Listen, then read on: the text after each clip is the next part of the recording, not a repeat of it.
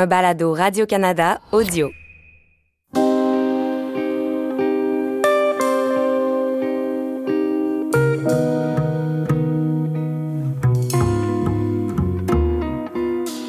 m'appelle Aline Diaï, alias Webster. Je suis artiste hip-hop et passionné d'histoire. Moi, c'est Cher Ndiaye, professeur de sciences politiques à la retraite et père de Webster. Vous écoutez Résistance, la vie de Shadrach Minkins. Né à Serbie aux États-Unis, mort en homme libre à Montréal. Épisode 10, Shadrach, le Montréalais.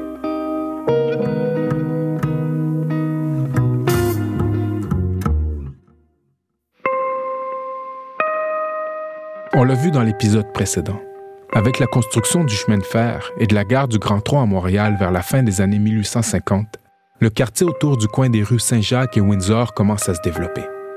En passant, c'est là, à l'ouest de la gare, que de nombreux Afro-Américains, Afro-Canadiens et Antillais, en quête de travail, vont venir s'installer au tournant des 19e et 20e siècles. C'est la future Petite Bourgogne. Shadrach, lui, en allant habiter sur la rue de la Montagne en 1860, se rapproche de cette communauté. Il veut s'intégrer et participer à la vie collective. Bref, il veut devenir Montréalais. Et en termes de communauté, ce qui est intéressant, c'est qu'à l'époque où est-ce qu'il habite là, la communauté afro-montréalaise va faire une pétition au gouvernement pour faire une milice noire. Et donc, il y a Shadrach Minkins qui va la signer. Il y a 38 personnes qui vont signer cette pétition pour faire une milice noire, pour contribuer à la défense de la ville, etc. Ça va leur être refusé. Donc, ça démontre ce sens communautaire-là. C'est-à-dire que les gens se disent « Bon, nous sommes ici ». Puis voici ce qu'on peut faire pour contribuer aussi à la ville. Ce refus nous ramène aussi au racisme systémique dont sont pétries les institutions. Pourtant, cette demande était pleine de bonne volonté. Comme en témoigne, ici en traduction libre, cet extrait d'une lettre envoyée au gouverneur général, représentant de la Reine, le 19 février 1860. Elle est signée par 38 Afro-Montréalais, dont Shadrach Minkins. Nous sous-signés, loyaux et respectueux sujets de Sa gracieuse Majesté la Reine Victoria, résidant dans la ville de Montréal au Bas-Canada, sommes désirés de prouver notre attachement à la couronne britannique à laquelle nous devons nos droits et privilèges en tant que citoyens libres. Nous sollicitons respectueusement l'autorisation de mettre sur pied une milice volontaire de classe B. Vos demandeurs seraient disposés à s'habiller à leurs propres frais en revêtant un uniforme que vous jugeriez approprié. Nous prouverions ainsi que des gens de couleur, sous un gouvernement libre et éclairé comme celui de la Grande-Bretagne, sont sans égal en termes de loyauté, de fidélité et de sincérité. La réponse sera donc négative. D'abord, dit-on officiellement, parce qu'à 38, ils ne sont pas assez nombreux pour former une milice. Mais aussi, comme on peut lire dans une autre lettre signée par un haut gradé de l'armée et citée par l'historien Gary Collison, parce qu'on craint l'insatisfaction des officiers s'il devait y avoir des Noirs parmi eux.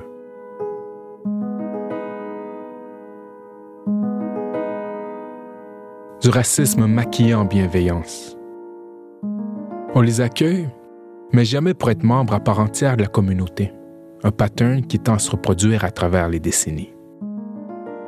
En fait, Shadrach est peut-être devenu un homme libre, mais pas complètement un citoyen.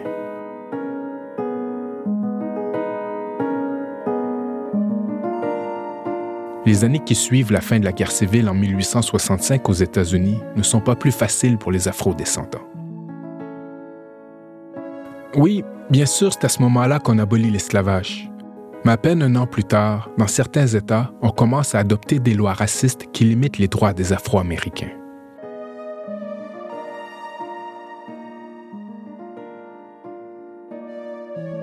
Le sentiment anti-noir exacerbé va déborder ici aussi. On va retrouver des caricatures racistes dans les journaux. On va retrouver des sentiments anti-noirs ici aussi. Donc, je crois que le Canada, à un moment donné, était en phase avec ce qui se passait aux États-Unis sans nécessairement avoir des politiques publiques Jim Crow. mais il y aura des actions individuelles Jim Crow, que ce soit dans des hôtels, que ce soit dans des restaurants, que ce soit dans des bars, que ce soit dans des emplois. Et donc, il y aura ce sentiment anti-noir qu'on va avoir culminé, en fait, au début des années 1900, avec les mesures pour empêcher les Noirs d'entrer sur le territoire, sous le gouvernement Laurier, en 1906, en 1911. Puis, avec la Première Guerre mondiale, où est-ce qu'on ne veut pas recruter des Afro-Canadiens parce qu'ils sont Noirs et que, finalement, on va fonder le bataillon numéro 2 de construction, qui sera un bataillon ségrégué. Cette ségrégation-là repose, on l'a bien compris, sur l'idée selon laquelle les Noirs sont inférieurs aux Blancs. C'est ça qui est au cœur des spectacles de blackface, ou minstrel shows, dont on parlait dans l'épisode précédent. Et si on en reparle maintenant, c'est que ces manifestations culturelles qui sont nées aux États-Unis vont perdurer au Québec jusqu'aux années 1950. Elles vont donc contribuer à entretenir cette vision caricaturale des Afro-descendants, comme on l'entend ici dans le film Minstrel Man de 1944. Bonjour, comment allez-vous? Je vais bien. Ça fait plaisir de vous revoir. Mon père, Cher Ndiaye. Heureuse de vous rencontrer. Enchantée. Ça fait une 40aine d'années que Dorothy Williams mène des recherches sur l'histoire de la communauté noire à Montréal. Plus récemment, cette professeure à l'Université Concordia s'est intéressée à l'impact des spectacles de blackface sur les mentalités chez nous. C'était une forme importante de divertissement que de se moquer des Noirs. Quand j'enseigne dans mes classes, j'explique ce qu'était le blackface et à quoi ça servait. Si on parle des années 1910-1920, les générations qui ont vécu dans ces années-là ont grandi avec le blackface. Leurs visions, leurs stéréotypes ont été formés par le blackface. Et après ça, on s'attend à ce qu'ils traitent les Noirs comme s'ils étaient leurs égaux. Ils se disent, mais non, ils ne sont pas nos égaux. Et d'où croyez-vous que ça vient, ça?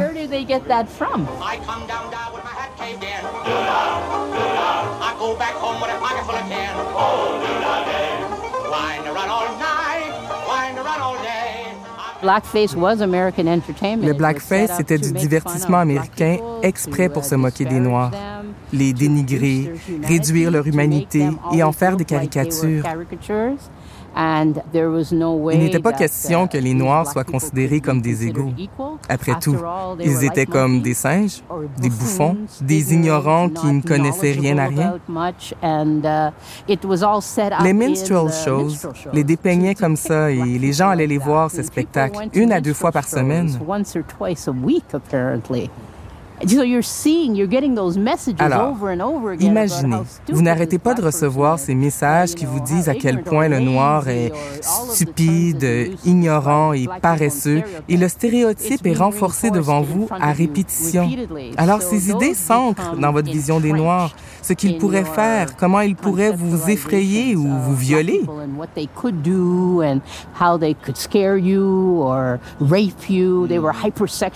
Ils étaient hyper sexualisés. Et c'est comme ça qu'on les dépeignait sur scène, et je pense que les spectacles de blackface ont été incroyablement néfastes. Le blackface était une expérience extrêmement douloureuse parce que c'était exactement le même rationnel, les mêmes valeurs qu'on utilisait pour justifier l'esclavage dans les plantations aux États-Unis, en les rendant populaires.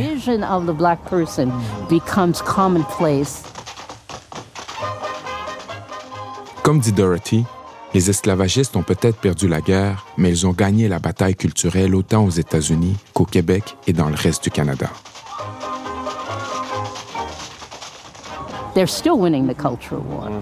Ils gagnent toujours la guerre culturelle. Toute l'idée de l'homme noir comme inférieur ou animalesque, tout ça, c'est toujours pas loin dans l'inconscient de l'homme blanc. Alors, je pense que c'est dur parce que les gens doivent lutter contre ce qu'ils voient tout le temps dans la culture populaire et se dire qu'ils ne doivent pas avoir ces biais inconscients. C'est très difficile. Bref, l'esclavage sous toutes ses formes, quelle qu'en soit l'ampleur, selon qu'on parle des États-Unis ou du Canada, a indéniablement laissé des traces chez nous. Mais pour s'en rendre compte, il faut impérativement connaître l'histoire. Babi, Barsalou, Baudin, Beaubien. Par exemple, il faut savoir que certains de nos ancêtres ont détenu des personnes en esclavage, qu'elles soient noires ou autochtones, et il faut aussi comprendre les séquelles du passé. Peu importe quel recensement vous prenez, nous sommes toujours les avant-derniers en termes de niveau de vie. Les seuls qui sont en dessous de nous, ce sont les Premières Nations. Et ça, c'est après 400 ans. Collins, Congrégation Notre-Dame, Connolly, Craig, Crofton, Décon. La liste des noms de famille de propriétaires d'esclaves qu'on entend ici est loin d'être exhaustive. Dans son dictionnaire des esclaves et de leurs propriétaires au Canada français, Marcel Trudel a recensé des centaines de familles et d'institutions qui détenaient des hommes et des femmes, autochtones ou noirs, en esclavage. Labadie.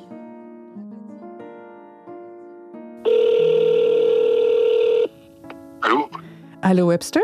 Oui, salut. Salut, c'est Marie-France. Ça va? Oui, ça va bien, toi? Oui, ça va. Dis-moi, tu sais pas ce que je viens de trouver dans la liste des propriétaires d'esclaves? Non, quoi? Labadie. Oh, wow! Ton ancêtre, Labadie? Oui, c'est-à-dire en fait l'ancêtre du notaire, donc mon ancêtre à moi aussi. Eh bien, c'est vraiment plus lié à cette histoire-là que tu pensais, hein? Absolument, comme beaucoup d'autres, j'imagine. Ouais. Quand l'historien Marcel Trudel publie son ouvrage sur l'esclavage au Québec en 1960, bien des gens sont surpris. Et ce, même si d'autres historiens avant lui s'étaient déjà penchés sur la question.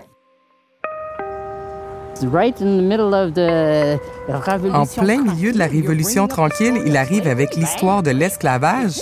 Mon Dieu! Le discours qu'ils essaient de créer avec les mauvais Anglais, n'est-ce pas? Et sur eux qui étaient censés être ceux qui avaient été soumis. C'était eux qui avaient été victimes d'abus. Et là, il arrive avec quelque chose dont les historiens francophones n'ont jamais parlé. Comment ça? Il y a eu de l'esclavage ici?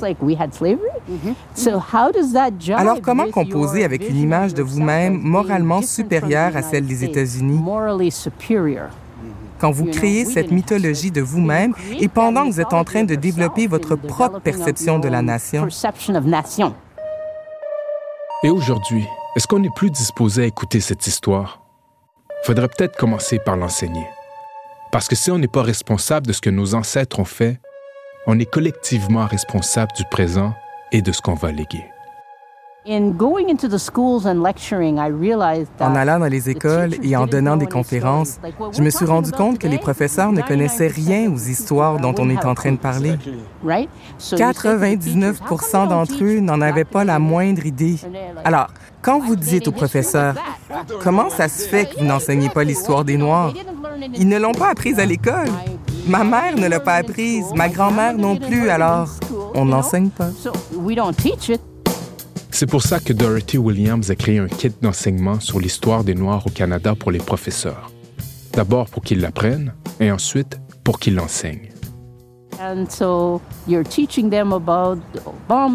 Vous leur parlez d'Obama, de Nelson Mandela et de Desmond Tutu, peu importe.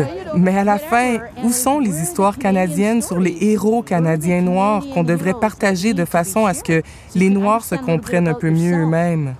Que dit-on sur la façon dont on traitait les Noirs, sur la façon dont on les a accueillis ou pas accueillis?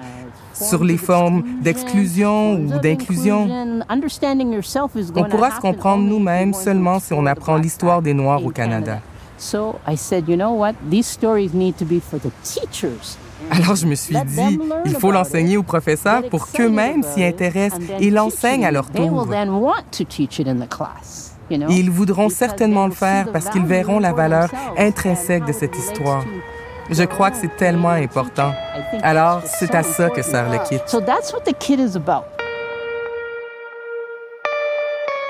C'est pas pour rien que j'appelle Dorothy Williams un trésor national.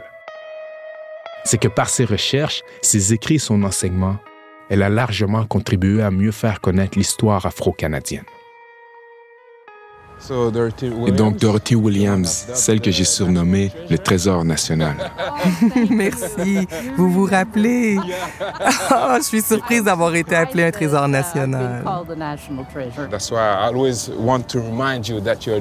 Oui, je veux toujours vous rappeler que vous êtes un Trésor national. Et merci pour ce que vous avez fait pour l'avancement de ces connaissances encore méconnues. Et par votre travail, Vous nous avez pavé la voie, à nous les jeunes.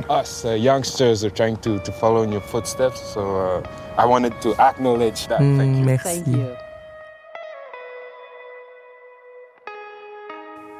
Quant à Shadrach, il meurt le 13 décembre 1875, pratiquement dans l'anonymat. Son fils Jacob lui survit jusqu'en 1935, mais n'a pas d'enfant. À notre connaissance, Shadrach n'a donc pas de descendance. Mais par son histoire et son courage, il nous transmet une leçon de vie, une leçon de résistance.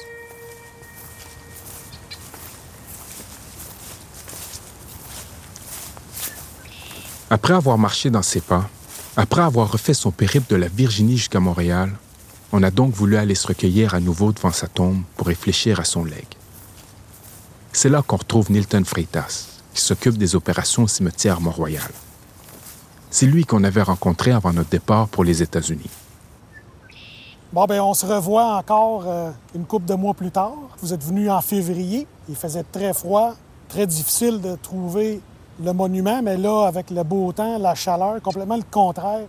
Là, on peut voir vraiment la beauté du monument. C'est sûr qu'avec les années, ça s'est détérioré un peu, mais au moins, la mémoire est toujours présente. Effectivement. Les inscriptions sur la tombe de Shadrach Minkins sont pratiquement illisibles. Mais la marque qu'il a laissée dans nos esprits et dans nos cœurs, elle, est indélébile. Effectivement, on revient ici une deuxième fois devant la tombe, mais à la différence, on a essayé de refaire le parcours que Shadrach aurait emprunté selon l'historien Gary Collison. Et là, la question qui revient à l'esprit, c'est qu'est-ce qu'on retient de ce périple. Pour ma part, ça me touche beaucoup d'être de retour après avoir appris autant à son propos, puis surtout à propos de sa lutte et de comment il a vécu tout ce périple-là, lui, de son côté. Pour moi, Shadrach représente un symbole de résistance des personnes asservies qui ont décidé de récupérer l'humanité qu'on leur avait volée.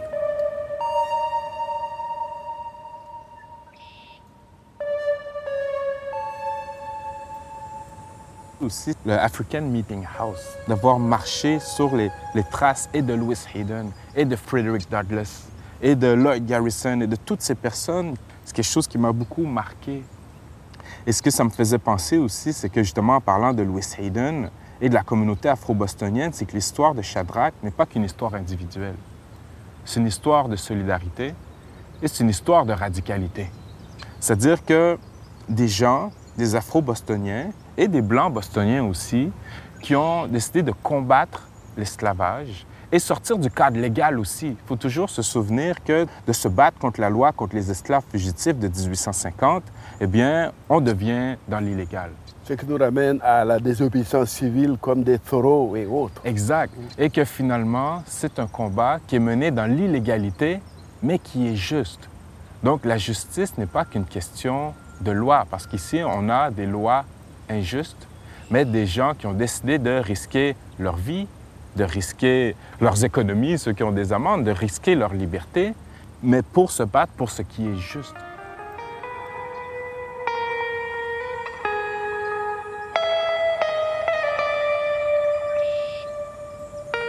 Sur un plan plus personnel, plus affectif, je dirais, au-delà de Shadrach, le symbole, ouais. Qu'est-ce que vous avez développé comme sentiment, comme lien avec lui?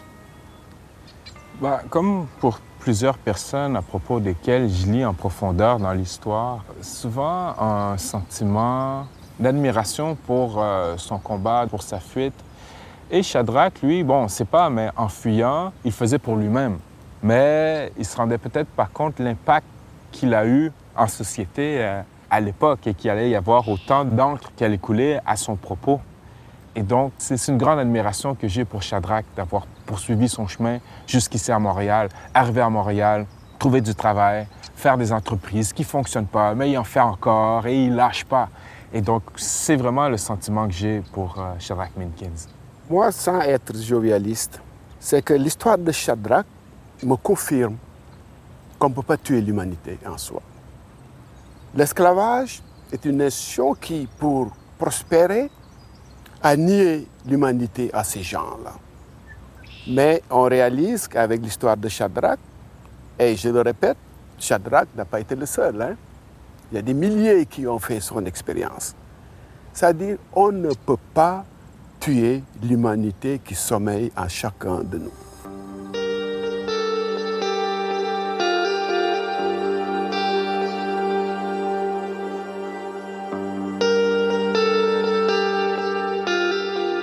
Évidemment, il y a ce que nous, mon père et moi, on a retenu.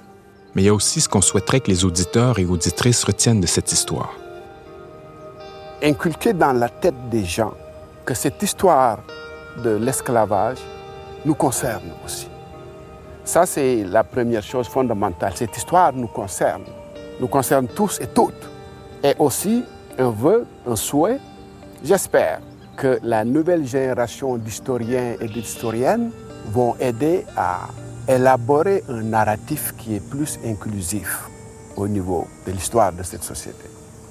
Pour ma part, effectivement, je voudrais que les gens retiennent cette histoire afro-québécoise, que les gens comprennent que cette histoire existe et qu'il faut la porter, il faut continuer à la débroussailler, la débusquer, et l'insérer dans le cadre plus large de l'histoire québécoise et canadienne.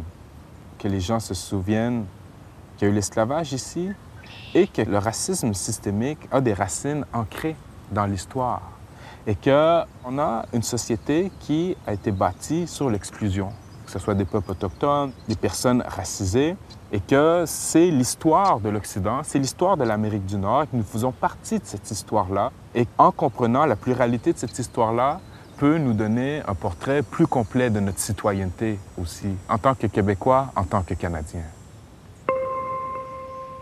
On peut tirer bien des leçons de la vie de Shadrach, mais il y en a une qui est particulièrement importante. Là-dessus, je laisse à mon père le dernier mot. Ce que ça m'apprend aussi, c'est que quand on est ensemble, on peut faire de grandes choses. Je prends l'histoire des abolitionnistes.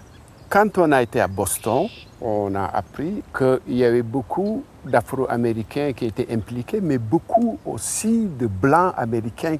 Et le parcours de Shadrach nous a montré de Cambridge jusqu'à Burlington des gens qui se sont impliqués. Donc pour les gens qui écoutent ce balado, j'aurais souhaité qu'on puisse rester avec l'idée que si on croit à une chose et qu'on s'implique, on peut changer la donne. On peut contribuer au changement. C'est-à-dire, c'est pas seulement en s'asseyant et en condamnant, mais il faut oser poser des gestes qui sont en rapport avec les valeurs qu'on défend.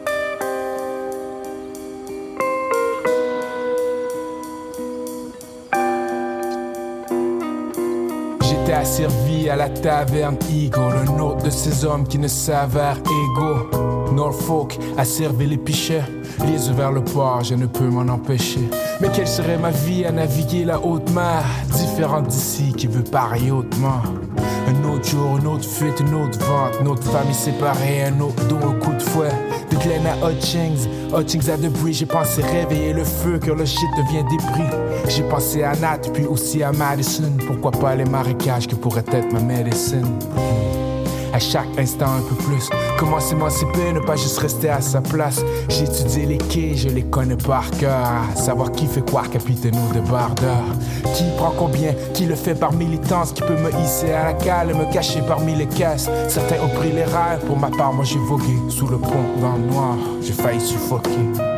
Liberté au goût de l'art m'a installé, j'ai dû risquer ma vie afin de me réinstaller, mais à quel prix? Je dirais au prix de tout, j'espère au moins trouver un lieu à l'abri de ces prédateurs.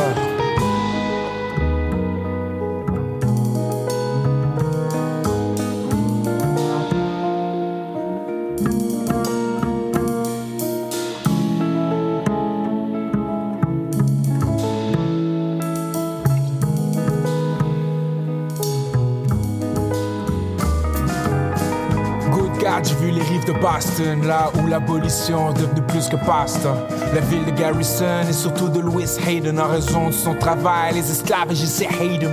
J'ai vu une communauté si forte sur la colline de Bee que nous les préjugés s'effondrent. Autonomie, une grande agentivité, le sentiment radical, tu vois le genre d'activité. De boulot en boulot, j'ai atterri dans un café au Crown Hill Coffee House, gagné ma vie tel le trophée. À vrai dire, je l'aurais préféré paisible, rattrapé par le tumulte d'un compromis impossible. 1850, Fugitive Slave Act, un brin chétif quand j'ai été happé par cette vague.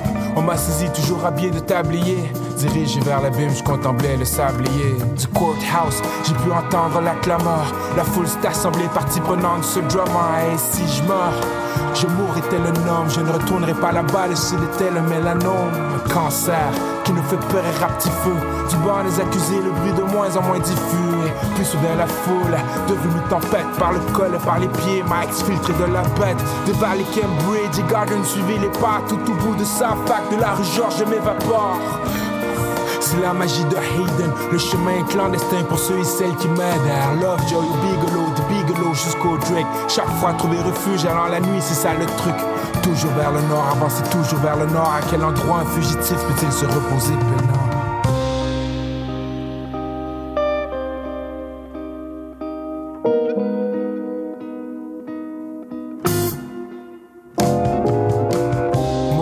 Dans les années 1850 pourrait sembler accueillante après cette odyssée cinglante.